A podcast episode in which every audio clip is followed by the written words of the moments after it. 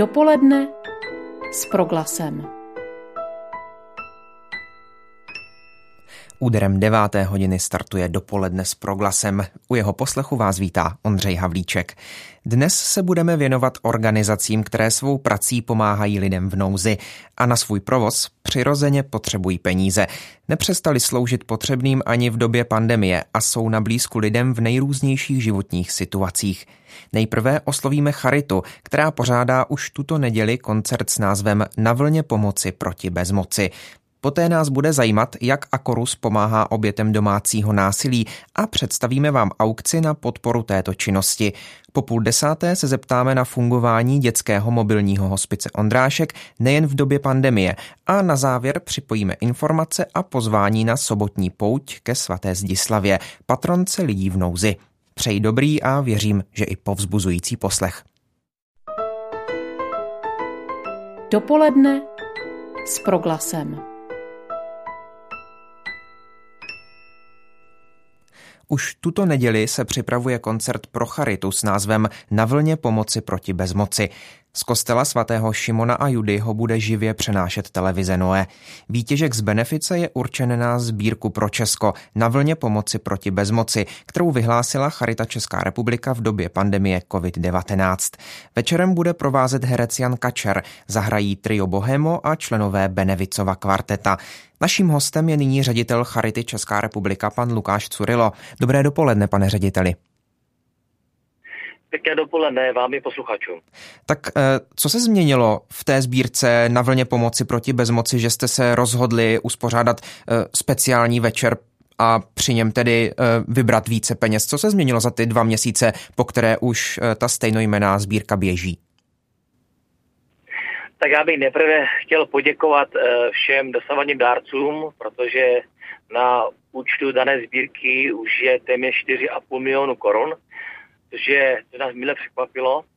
A co se změnilo? Změnilo se to, že e, začínají skutečně e, lidé trpět nouzí, protože je doběhla právě e, důsledky, doběhly je důsledky pandemie. E, lidé přicházejí, přišli o práci nebo postupně přicházejí do posud, do posud ještě některé živnosti, podniky e, propouštějí nebo nepřijali eh, do zaměstnání, když avizovali, že přijmou. A samozřejmě, že rodinám docházejí úspory, to znamená, dostávají se do problému, eh, co se týká placení nájmu, různých výdajů mm, na potraviny, na, na oblečení a další záležitosti. A je to spojené i s tím, že e, do posud byly většina obchodů třeba zavřené a teď se to trošku rozmělnilo a lidé zjišťují, že musí dokupovat různé věci, a finanční prostředky se nedostávají na základní věci, které potřebují pro svoji domácnost.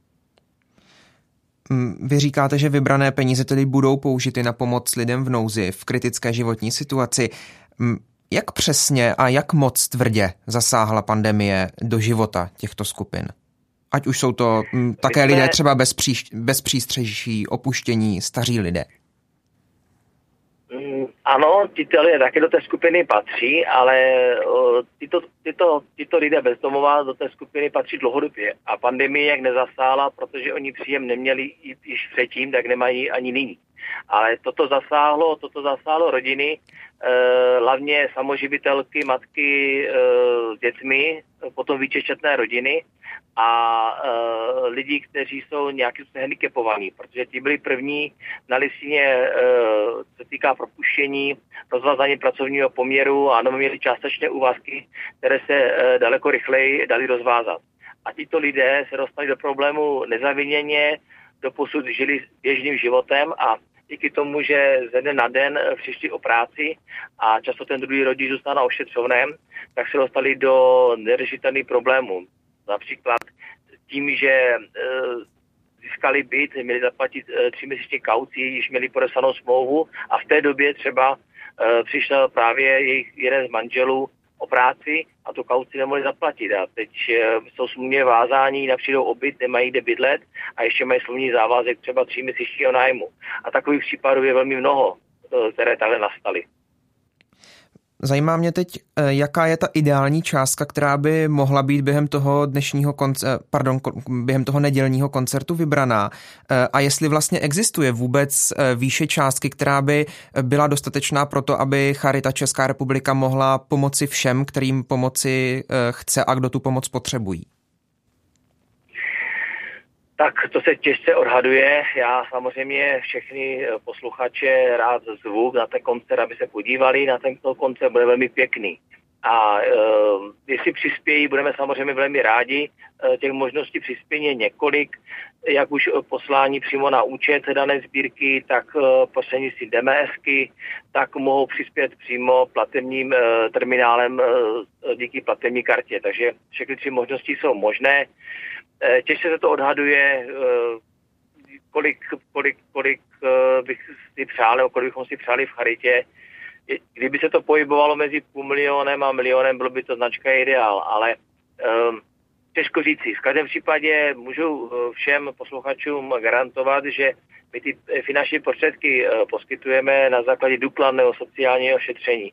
Že to není tak, že někdo přihlásí, dostane peníze, ale my to odborní pracovníci situaci prošetří, hledají první cesty, které jsou možné, to znamená pomoci přes úřad práce, eh, pomoci eh, um, přes nalezení třeba jiné práce, nebo pomocí uh, jiných věcí, které, které jsou standardní. A teprve, když se uh, na základě sociálního šetření zjistí, že všechny možnosti, které jsou běžné, byly vyčerpány, tak ta poslední možnost je právě uh, poskytnutí přímé finanční pomoci anebo proplacení nebo zakoupení věcí, které jsou uh, potřebné pro život dané domácnosti.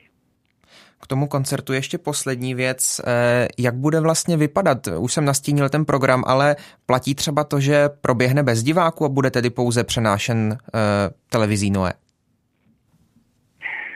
Pokud mám dobré informace, protože děláme ve spolupráci s Českou vysokou konferencí, tak tam diváci budou moci být, bude to v omezené míře, tak jak, nařízení, jak trvá do poslední nařízení vlády pro běžné mše svaté, to znamená, budou tam muset být rozestupy, budou muset mít roušky, ale koncert bude možné slednout i fyzicky v daném kostele. Lukáš Curilo, ředitel Charity Česká republika, je teď hostem v dopolední s proglasem. V první části toho rozhovoru jsme se věnovali e, sbírce a speciálnímu koncertu na vlně pomoci proti bezmoci. E, Teď se přesuňme trochu dál. Charita už dlouhodobě upozorňuje na problémy s financováním některých služeb. Očekáváte, že by se vzhledem k té současné situaci, eh, že by mohlo dojít k nějakým zásadnějším změnám, k posunu ve financování sociálních služeb? Tak my vedeme intenzivní jednání jak s Ministerstvem práce sociální věcí, tak uh, s Ministerstvem zdravotnictví. Můžu uh, pochválit Ministerstvo sociální věcí, že s námi uh, intenzivněji diskutuje a probírá různé věci daleko lépe, než to bylo v minulosti. Ale bude to samozřejmě složitá situace a to ze třech důvodů. První je, že to financování sociálních služeb mělo být realizováno eh, právě v první polovině tohoto roku a to je, to je ten, běžná, ta, ten běžný chod našich, eh, našich zařízení, kde, kde nám chybělo ještě několik eh, stovek milionů na dofinancování běžných, běžných služeb. Pak jsme museli vynaložit více náklady, samozřejmě na ochranné pomůcky, na, na desinfekci a uh, jiné záležitosti spojené uh, bezpečnosti našich klientů a z bezpečnosti našich zaměstnanců. A samozřejmě, že pak je tam třetí skupina, eh, kdy jsme eh, přišli o, o příjmy díky tomu, že jsme některé služby museli ze zákona zavřít. Ale toto všechno se momentálně řeší uh, z Ministerstva práce sociální věcí a zatím máme přísliby, že by uh, z velké části tyhle věci mohly být kompenzovány, anebo ty běžné sociální služby dofinancovány. Ale je to všechno v šetření je to momentálně eh, očekávání a my čekáme, že první výsledky eh, to, těchto jednání eh, budou známy na přelomu června a července. Hmm, k tomu ještě jedna věc. Vyvstala během té uplynulé pandemie potřeba nějaké nové formy pomoci, třeba ze strany právě, právě poskytovatelů sociálních služeb, jako je Charita Česká republika. E, to znamená, objevily se nějaké nové směry, kde by, e, kde by měly tyto služby pracovat? tak neřekl bych, že by přímo nové směry, ale spíše naše nové formy. Díky tomu, že jsme omezili samozřejmě styk s některými klienty, jak už z zákona, tak i e, z bezpečnostních důvodů, tak daleko více se e, používaly telefonní konzultace, používaly se Skype konference, používaly se rozhovory online, což samozřejmě minulosti nebylo úplně běžné, protože každý chtěl fyzický kontakt a zjistilo se, že některé věci lze řešit daleko rychleji a daleko možná i efektivněji.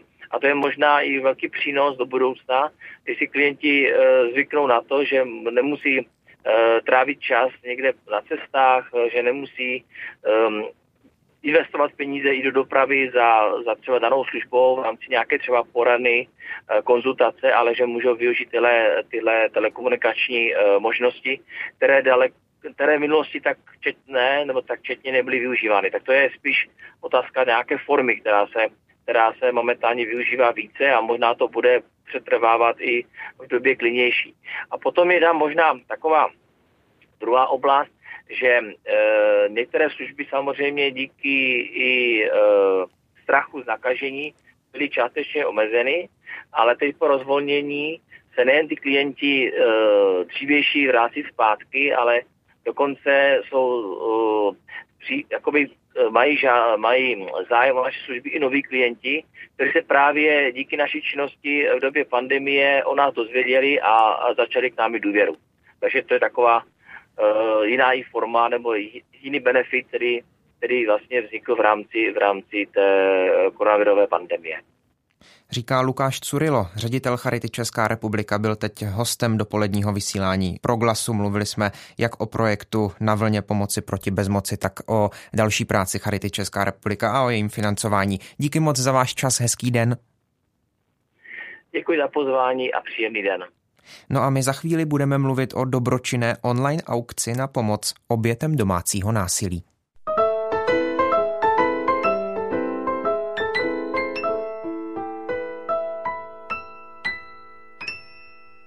Komplexní odbornou pomoc osobám ohroženým domácím násilím, která směřuje k překonání nepříznivé sociální situace a k začlenění do běžného života, poskytuje Akorus, který sídlí v Praze. Společnost nabízí krizovou pomoc, asilový dům, odborné sociální poradenství i poskytování právních informací. Akorus v těchto dnech také spolu pořádá dobročinnou aukci. Jejíž výtěžek bude použit na poskytování odborných služeb těm, kdo se pokouší vystoupit z bludného kruhu okruhu domácího násilí a bez specializované pomoci se obvykle neobejdou. Livestream k aukci proběhne tento čtvrtek 28. května, tedy dnes od 20 hodin. Moderovat budou herci divadla v Dlouhé, Marek Němec a Štěpánka Fingerhutová. I o tom budeme nyní mluvit s ředitelkou Akorusu Jaroslavou Chaloupkovou. Dobré dopoledne, vítejte ve vysílání Proglasu. Dobrý den, děkuji za pozvání. Paní ředitelko, už jsem to trochu nastínil, ale hm, co přesně se dnes večer chystá? Eh, dneska večer je pro mě celkem veliká událost, protože jsem podobnou akci ještě nezažila, takhle pořádanou přes ty média, přes livestream. Jedná se o dobročinnou aukci, která, jak už jste říkali, ve prospěch obětí domácího násilí. Tuto akci pořádají advokátky, což je ještě pro mě o to víc jako nezvyklé, které to vlastně sami vymysleli, sami s tím nápadem přišli, oslovili nás, takže jsou to vlastně hlavní pořadatelky. Jedná se o advokátní kancelář paní doktorky Hrdé a o advokátní kancelář, teď mi eh, Paní, paní Andršové. Uh, magistry Andršto, Andršové, přesně tak. Takže tato událost bude opravdu veliká a jde o to, že na začátku byla myšlenka uh, udělat něco pro oběti domácího násilí, protože obě dvě tyto dámy uh, se orientují v rodinném právu, takže mají zkušenosti s vedením případů domácího násilí, kde se vyskytuje domácí násilí a rozhodli se nejenom prostě být nějak aktivní. Takže to začalo tím, že uděláme charitativní bazár, nějaké věci prodáme a, a aby prostě byl nějaký výtěžek a neseděli jsme jenom tak s rukama za zády a během doby se díky jejich úžasné energii tahle akce eh, vyvrbila v takhle úžasnou záležitost, která teda vyvrcholí dneska večer. tou livestreamovou akcí, kterou budou moderovat známé osobnosti a bude to určitě úžasný pořád, který nebude věnovaný jenom tomu těžkému tématu domácího násilí, ale myslím, že se určitě i pobavíme. Mě velmi zaujalo, že za ním, za uh, touto aukcí stojí právě advokátní kanceláře. Vy už jste teď popsala, jak to vzniklo. Uh, možná mm-hmm. trochu, trochu banální otázka, ale kde se vlastně uh, vzaly ty věci, které budou dnes večer draženy? ty věci jsou právě od všech možných známých lidí, kteří, které oslovili advokátky, které oslovili jejich známí a vlastně darovali právě pro, pro tuhle tu příležitost. A kdo měl už třeba možnost podívat se na facebookové stránky, protože tato akce má vlastní facebookové stránky, můžeme uh, všechny ty věci úžasný najít, na, na, nalézt na uh, charitativní aukci, pomlčka dobročinná aukce proti násilí a tam můžete vidět, co všechno se vlastně do té aukce opravdu dostalo a jsou to od věci od takových drobných věcí, jako jsou šperky, korále nebo i oblečení, ale jsou tam i úžasné věci o, o, od výtvarníků, originální knihy s věnováním od mm, autorů. Prostě já sama jsem ohromená, co, co, jak se to vlastně rozrostlo a, a jaký široký záběr vlastně ta akce nabrala. Říká Jaroslava Chaloupková, ředitelka společnosti Akorus, je právě teď hostem v pořadu dopoledne s proglasem. Eh, společnost Akorus, eh, jak vlastně v praxi vypadá vaše pomoc? Jaké služby nabízíte? Jak už jste zmínil, zmínil v úvodu, my máme registrované sociální služby. Je to jednak odborné sociální poradenství, které poskytujeme jak ženám, tak mužům, protože domácí násilí se týká také mužů eh, v naší poradně v Holešovicích a pak jsou to ty pobytové služby, které jste také zmiňoval a ty provozujeme právě z důvodu bezpečí našich klientek na utajené adrese. Poskytujeme jak krizovou pomoc, tak službu Azylový dům. Krom toho také poskytujeme právní informace obětem trestních činů v kontextu domácího násilí a samozřejmě nám v týmu nechybí e, skvělá dětská terapeutka, pedagogická pracovnice, protože bohužel do těch pobytových službech služeb nedochází pouze ženy samy, ale velice často se domácí násilí týká i dětí. Tak vy jste o tom teď sama mluvila, o asilovém domě, který provozujete a mhm. který má tedy utajenou adresu. E, o takových asilových mm. domech se často mluví, možná méně často se zmiňuje ten důvod právě, proč e, mají ty asilové domy utajenou adresu. Je to především e, z důvodu mm. ochrany, ochrany těch vašich klientů ze strany třeba těch násilníků, se kterými předtím žili? Jo. Je to úplně ten nejzásadnější důvod, to, co klientky u nás uh, často hledají, právě ta ochrana a bezpečí. Uh, přicházejí a vlastně po těch prvních dnech od nich často slyšíme, konečně jsem se vyspala, konečně se nebojím, že mi někdo bude bušit na dveře nebo že se bude dobývat. My ten objekt máme zabezpečený kamerovým systémem, je tady non-stop služba, což je velice důležité, že vlastně ty klientky mají takový ten pocit jistoty, že tady vlastně ten pracovník s nimi je ve dne v noci a řekla bych, že pocit bezpečí je vlastně to úplně nejprvotnější a nejzáka, nejzásadnější, co vlastně na počátku té spolupráce klientky hledají. Samozřejmě je to i další, uh, další odborná, protože, jak jsme zmiňovali, nabízíme komplexní balík odborných služeb, protože dostat se z toho uh, rozjetého vlaku domácího násilí není snadné a ne, není to jenom, neskončí to tím, že klientka nebo žena od násilného partnera odejde. Teď mluvím teda o, ženě, o ženách, i když, jak jsem říkala, domácí násilí se týká i mužů, ale pobytové služby u nás mohou čerpat pouze ženy nebo maminky s dětmi. A jak říkám, eh, odchodem to nekončí, odchodem to často teprve začíná. Hmm, zeptám se ještě doplňující otázkou. Hmm, je správně, že hmm, toto bezpečí zajišťují v České republice e, společnosti, jako je třeba Akorus. Neměla by se o bezpečí takovýchto lidí e, více postarat, e, více postarat třeba bezpečnostní složky státu, ať je to policie nebo, nebo další? Mm-hmm. Jo, já myslím, že se určitě i starají, protože eh, možná není posluchačům úplně neznámý institut vykázání, kdy opravdu policie má možnost v případech domácího násilí toho násilného partnera, ať už je to žena nebo muž, vykázat ze společné domácnosti bez ohledu na to, jestli je dům nebo byt jeho a vlastně tak zajistit, zajistit úplně to základní bezpečí. Existují tzv. intervenční centra, které jsou napojené právě na policii, ty dostanou informace o tom, že k vykázání došlo.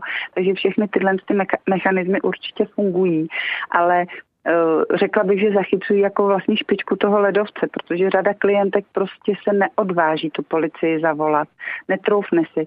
Řada klientek eh, přichází a potřebuje mít pocit bezpečí a takovou tu, ten pocit té ochrany ze začátku třeba i po vykázání. Máme v databázi řadu klientek, která, které nedokázaly být vlastně v tom bytě ani po vykázání.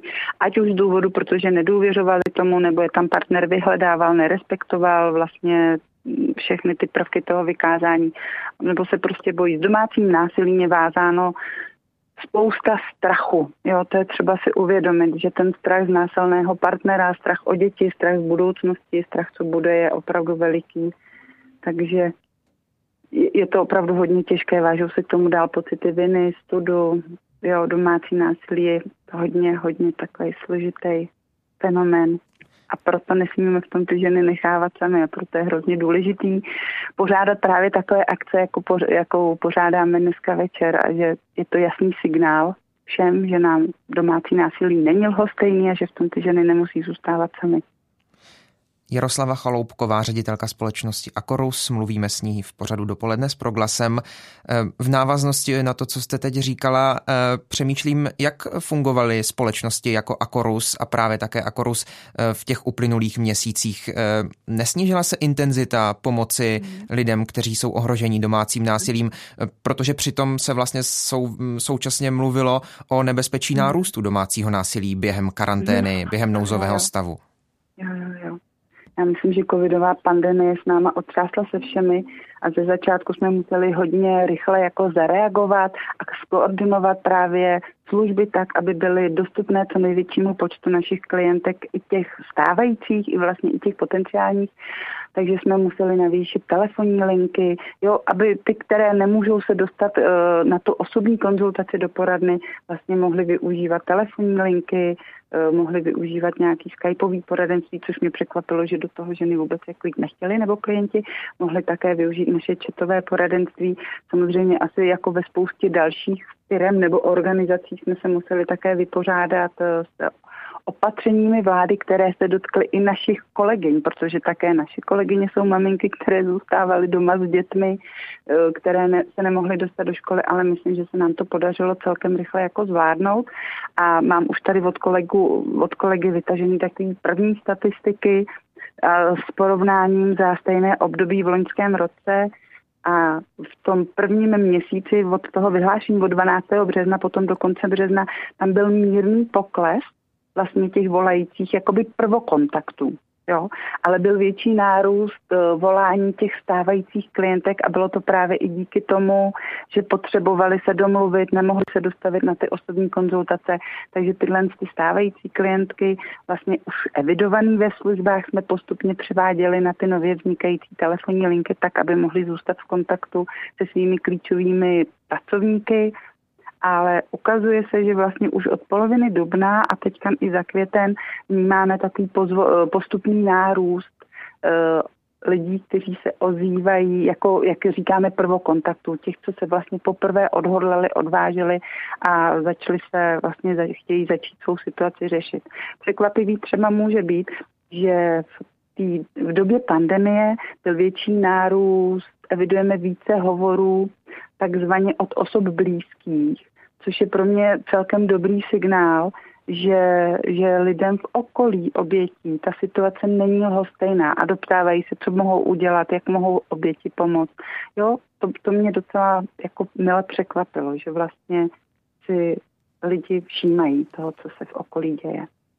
Říká Jaroslava Chaloupková, byla hostem ve vysílání Proglasu. Eh, díky moc za váš čas a přeji, ať se společnosti Akorus i eh, vaší dnešní aukci daří. Mějte se hezky, naslyšenou. Moc děkuji, mějte se pěkně. Naslyšenou. A my se v pořadu dopoledne s proglasem za chvíli vydáme do dětského mobilního hospice Ondrášek v Ostravě.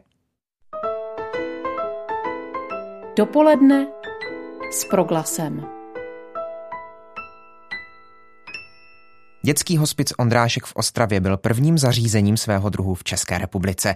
Je to hospic mobilní, není tedy závislý na konkrétní budově a rozsáhlých stavebních projektech, jako je tomu u spousty jiných zařízení. Nicméně naši podporu potřebuje ve stejné míře. V následujících minutách se spojíme s jeho ředitelkou Bohuslavou Husovskou. Přejeme do Ostravy dobré dopoledne. Eh, dobrý den.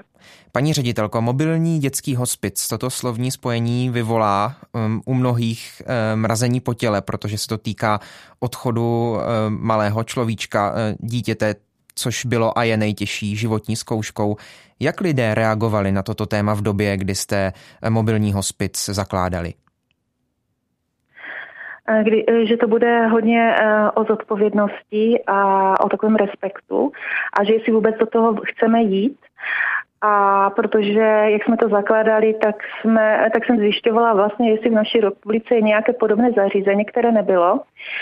Takže bylo to takové, um, takové těžké tehdy, jestli vůbec do toho jít, založit tuto službu. A tak jsme v zahraničí hledali ty zkušenosti, aby nám předali a založili jsme to. Jak rozsáhlá je teď vaše činnost? Kolik máte v současné době dětských pacientů a zároveň kolik lidí tvoří ten tým, který se o ně stará? My jsme, my jsme původně začali starat se o dospělé pacienty a ty děti přišly k tomu, takže my máme tým, který se stará i o dospělé, i o dětské. Máme to rozdělené sice, ale teď v, um, je to tak, že máme dva lékaře, jeden je pediatr a pak máme osm zdravotních sestřiček a dva sociální pracovníky. Ten tým se stará i o dospělé, o děti a někteří jsou výjimečně jenom pro ty děti. Mm, a v návaznosti na a tom... Staráme se, a staráme se osm, o osm dětí v současné době.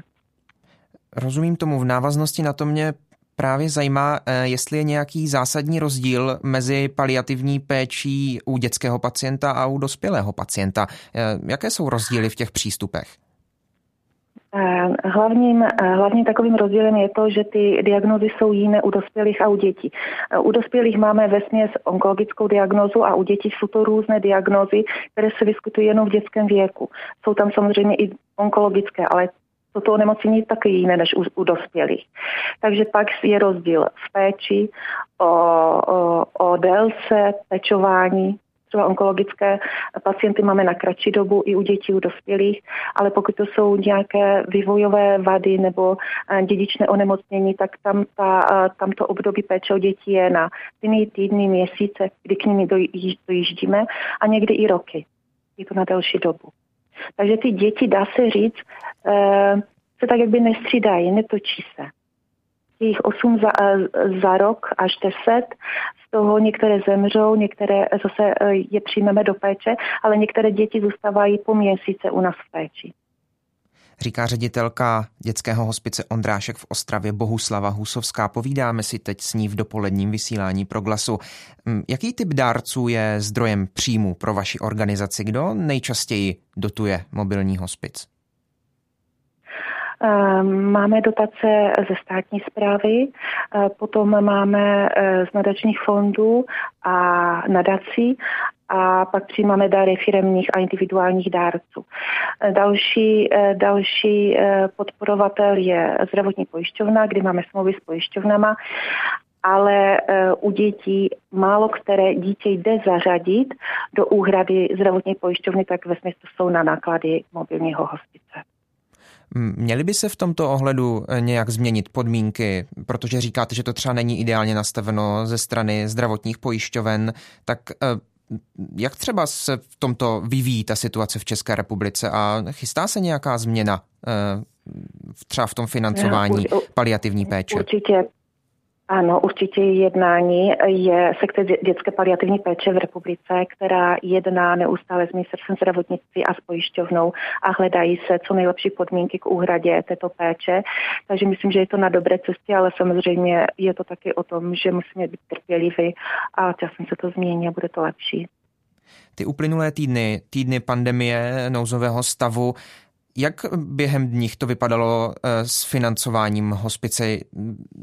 Nedolehlo to na vás třeba právě i z toho důvodu, že říkáte, máte spoustu malých dárců, i ti se třeba dostávají do finančních potíží. Hm, jak to teď bude? Eh, my se obáváme spíše, že bude ubytek dárců firemních, protože firmy jak ufinancovat tento rok. Eh, u individuálních dárců se nám to ještě neprojevilo a uvidíme, ale ty ti firemní dárci to je vidět. Hm, zajímá mě teď ještě opět eh, ta péče, péče o vaše dětské pacienty. Máte pocit, eh, že vnímali eh, velmi dobře to, co se venku děje, přestože jsou třeba právě upoutání na lůžko nebo v, v nějaké izolaci, tak jak na ně doléhala ta situace hm, nouzového stavu, karantény? Uh, u těch dětí je to tak, že oni to vnímání nemají takové. Oni jsou opravdu nemocné i retardované mentálně, dá se říct. Ty děti takhle nevnímají, jak zdravé dítě toto okolí.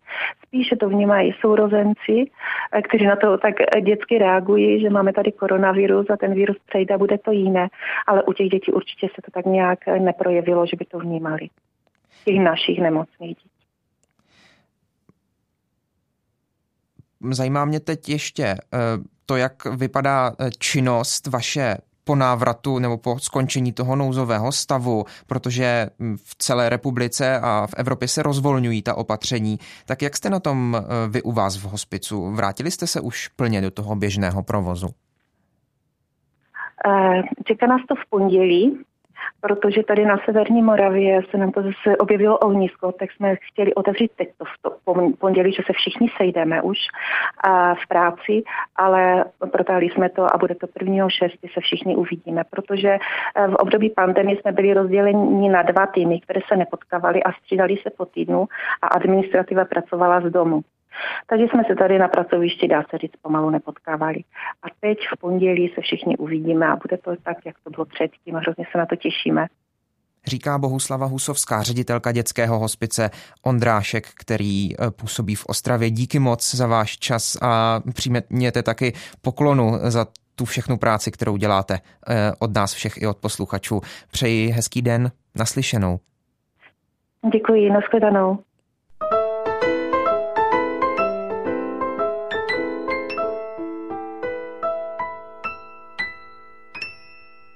Posledním dnešním příspěvku v pořadu dopoledne s proglasem si představíme osobnost svaté Zdislavy, paní Zlemberka, a voláme historikovi, kterým je Petr Kubín z Katolické teologické fakulty v Praze, který nám osobnost svaté Zdislavy přiblíží. Hezké dopoledne. Dobrý den. Pane profesore, svatá Zdislava se narodila po roce 1220 a svoje dětství a mládí prožila na Moravě. Prameny uvádí, že ho prožila ve velmi zbožné rodině. Kolik toho o ní opravdu víme a co jsou jenom legendy? Svatá Zdislava z hlediska pravenu je na tom bohužel dosti špatně. My máme vlastně jenom eh, dva, dvě svědectví, které jsou eh, víceméně dobové a sice je to Žďárská kronika, která byla sepsána o klášteře e, Žďár nad Sázavou, který zakládal Zdislavin otec a potom takzvaná e, kronika takzvaného Dalimila. Obě dvě ty kroniky byly sepsány asi 50 let po Zdislavině smrti a jsou tam jenom krátké zprávy o ní, takže my to musíme doplňovat ještě z různých diplomatických, to znamená úředních pramenů, to, co víme o její rodině, a e, to, co víme z církevních dějin o založení jednotlivých institucí. Takže bohužel nebyla sepsána žádná dobová legenda, takže toho víme poměrně málo. Přesto můžeme něco málo říct.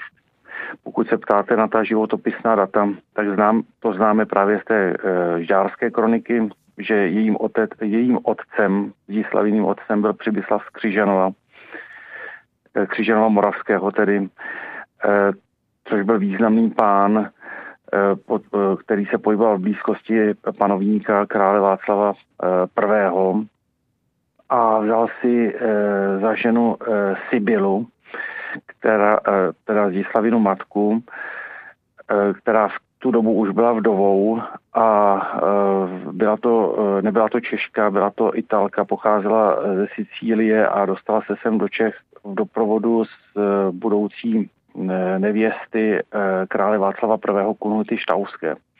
Takže eh, otec tedy byl, abych to opakoval, otec byl významným významným exponentem na dvoře krále Václava I.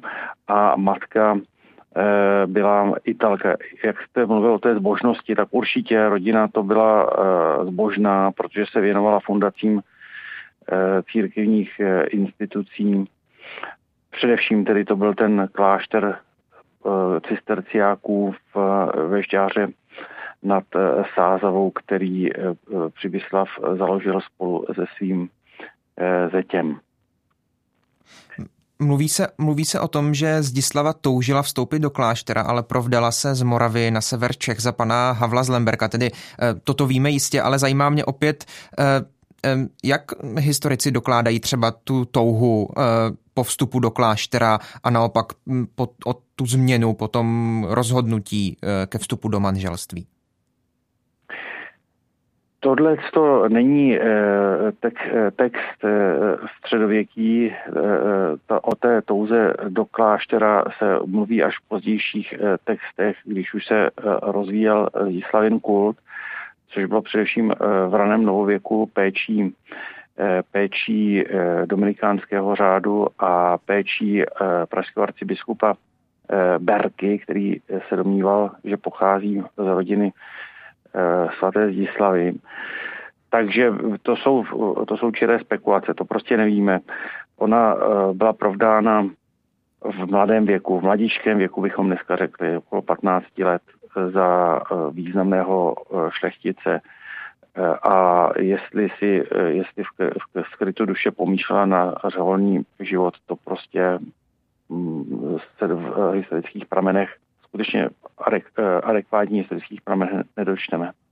A budeme-li pokračovat tedy v jejím životě dál, tak eh, se provdala za Havla z Lemberka. Mm-hmm. Jak vypadalo jejich mm-hmm. manželství a jaký byl, byly další, jaké byly další osudy svaté Zdislavy? Tak to, pokud budeme věřit pramenu, tedy kronice Žďárské, tomu našemu nejstaršímu pramenu, tak tak to manželství bylo asi harmonické, protože se tam píše, že eh, s ním žila bez úhony. A měli také spolu čtyři děti, takže tři syny a jednu dceru. Takže z tohohle hlediska to manželství bylo naplněno. A e, sice ho barokní spisovatelé líčí jako poněkud necitelného muže, ale ve skutečnosti to asi tak nebylo, musíme si to představovat, takže ona vlastně s ním odešla z Jižní Moravy, eh, která tehdy byla už poměrně vyspělá do e, severních Čech, které tehdy ještě nebyly úplně plně kolonizované, čili tam byla vlastně divočina. A oni celou dobu jejich manželství vlastně e, měli pořád nějaké zakladatelské aktivity. Zakládali hrad Lemberg, zakládali město Jablone a navíc její muž se neustále pohyboval v blízkosti panovníka, takže ona zřejmě na tyhle ty věci byla také, eh, také hodně sama. Ale v zásadě se dá říct, tedy rozhodně neříkají nic prameny o tom, že by to manželství bylo špatné, naopak mluví se o tom, že to bylo dobré manželství. Hostem dopoledního vysílání proglasu je teď profesor Petr Kubín, vyučující na Katolické teologické fakultě v Praze. Eh, svatá Zdislava se zasloužila také o vznik dominikánského kláštera eh, v Jablonem v Podještědí. Počase jsem navíc vstoupila jako laická spolupracovnice. Tak eh, jak konkrétně tento její apoštolát vypadal? Mm-hmm. Tak ona se možná seznámila s Dominikány ještě v dětství v, Brně, kde Dominikáni byli a kde byl její otec Purkravým, to znamená, měl vlastně na starost cel, celý ten brněnský okrsek. A možná z tohohle toho důvodu také přesvědčila svého muže, aby založili klášter Dominikánů v, v nově zakládaném městě Jablonem, čili oni oba dva jsou vlastně spolu zakladatelé, ale Dominikáni tam pečovali hlavně o její památku, ona taky je pohřbená v tom klášteře jablonském, takže se zdá, že prostě ta zásluha na tom založení Dominikánů byla hlavně její. Proč Dominikáni? Dominikáni tehdy byli nesmírně populárním řádem, moderním řádem, který se šíř, snažil vnést nový rozměr do tehdejšího křesťanství a sice vedle chudoby, stejně jako františkáni, dávali důraz na učenost. To znamená hlásat víru prostřednictvím Eh, vzdělání prostřednictvím výborných kázání, prostě přesvědčovat obyvatelstvo nějakou vysokou kvalitou eh, a, a tak tedy očistit eh, křesťanství od nějakých pověr nebo, nebo herezí. Takže spolu určitě založili klášter v, v Jabloné podještědí a pravděpodobně předpokládá se, že založili spolu také klášter Dominikánů i v Turnově, který eh, byl městem, eh, který patřil rodu Markvarticů, tedy jejímu manželovi. Eh, mluvíme o svaté Zdislavě ve vysílání proglasu s profesorem Petrem Kubínem, vyučujícím na Katolické teologické fakultě v Praze. Z čeho víme, že svatá Zdislava měla vřelý vztah k chudým a nemocným, protože právě ve vztahu k ním je dnes často zmiňována? Mm-hmm.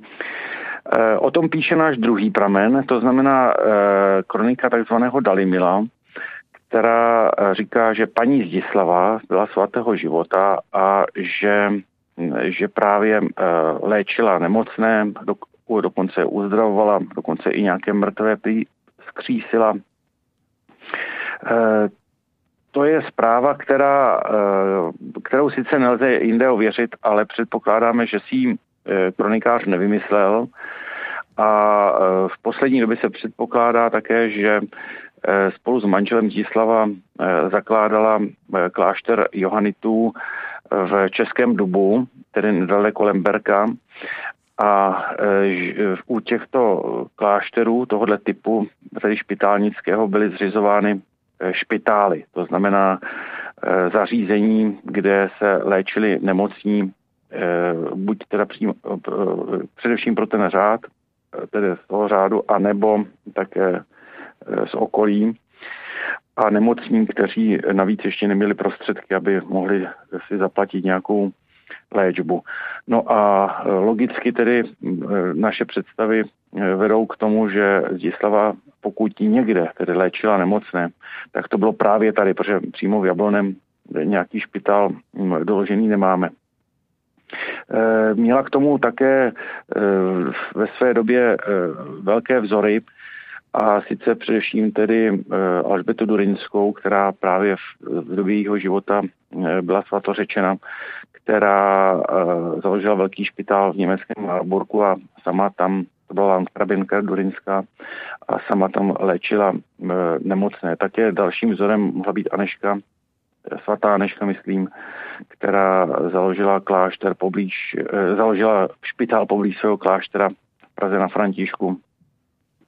Takže eh, odtud tedy, sem tedy zřejmě můžeme uh, umístit působení svaté Zdislavy mezi nemocnými. A zde teda vidíme také tu její duchovní inspiraci pro tuto činnost. Moje poslední otázka. Mm, svatá Zdislava zemřela roku 1252 ve věku asi 30 mhm. let, tedy poměrně mladá, ale blahořečenou se stala až 28. srpna 1907. Blahořečili tehdy eh, papež Pius X. Svatořečena potom byla eh, roku 1995, dnes už svatým papežem Janem Pavlem II.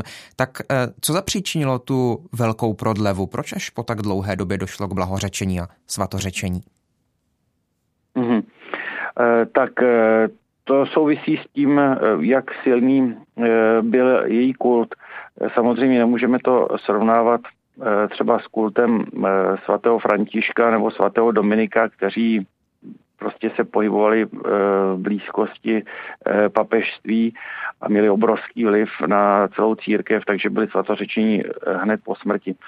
Tady je, přece jenom při vší úctě jde o jde o světici, která se pohybovala někde na, pomez, i na pomezí českého státu, to znamená někde, mm, někde prostě nebyla, tak, nebyla prostě tak důležitá, nebyla tak, nebyla tak významná, takže ona byla důležitá pro Dominikány Jablonem, kteří také o její kult pečovali. A jak už jsem trochu zmiňoval, tak pak se k ní hlásil na začátku novověku také pražský arcibiskup Berka, který ji považoval za svoji, za svoji příbuznou. Takže teprve někdy v 16. století se její kult uh, začal podporovat. Ale prostě ta podpora nebyla tak silná, aby, um, aby se dostala až um, do centra uh, římské církve, aby mohla být vyhlášena už v dřívější, dřívějších dobách světící. Nicméně ten kult tady byl, takže v roce 1907 se skutečně podařilo ten kult takzvaně potvrdit. My tomu říkáme dneska beatifikace jako blahořečení, ale ve skutečnosti, tedy fakticky podle kanonického práva, je to takzvané potvrzení kultu a má to důsledky stejné jako beatifikace. No a k tomu svatořečení došlo až vlastně po naší sametové revoluci celkem pochopitelně, protože, protože byl e, papežem Slovan Jan Pavel II., který, eh, jak známo, třikrát naštívil naší vlast a při té druhé náštěvě e, přijal kanonizovat e, naše světce, mimo jiné také Jana Sarkandra, který ovšem měl určitou zátěž, protože to je světec doby náboženských válek, tedy 30 leté války. A tu zátěž bylo potřeba trochu odlehčit tehdy. Takže proto se připojila vlastně bezproblémová v uvozovkách bezproblémová světice eh, Zdislava z doby, kdy žádné tedy eh, takovéhle náboženské války nebyly a eh, byla spolu se Sarkadrem prohlášena za světici. A ten okamžik, tedy ten Kairos, ten hodný okamžik, to bylo v roce 1995. Tak tolik o svaté Zdislavě teď mluvil ve vysílání proglasu profesor Petr Kubín. Díky moc za váš čas a za rozhovor. Naslyšenou. Děkuji za pozvání, naschledanou. A já připomínám, že tuto sobotu slavíme svátek svaté Zdislavy. Proglas připravuje mimořádný přenos bohoslužby, která v Jablonem v Podještědí v Bazilice svatého Vavřince a svaté Zdislavy začne v 9 hodin ráno. Sloužit bude Jakub František Sadílek, provinciál Františkánů. No a to je pro dnešek vše, co jsme vám chtěli a také mohli nabídnout. Zůstávejte s námi, protože my jsme rádi s vámi. Od mikrofonu se i za kolegy loučí Ondřej Havlíček. Dopoledne s proglasem. Každý všední den mezi devátou a desátou jsme v tom s vámi už 25 let.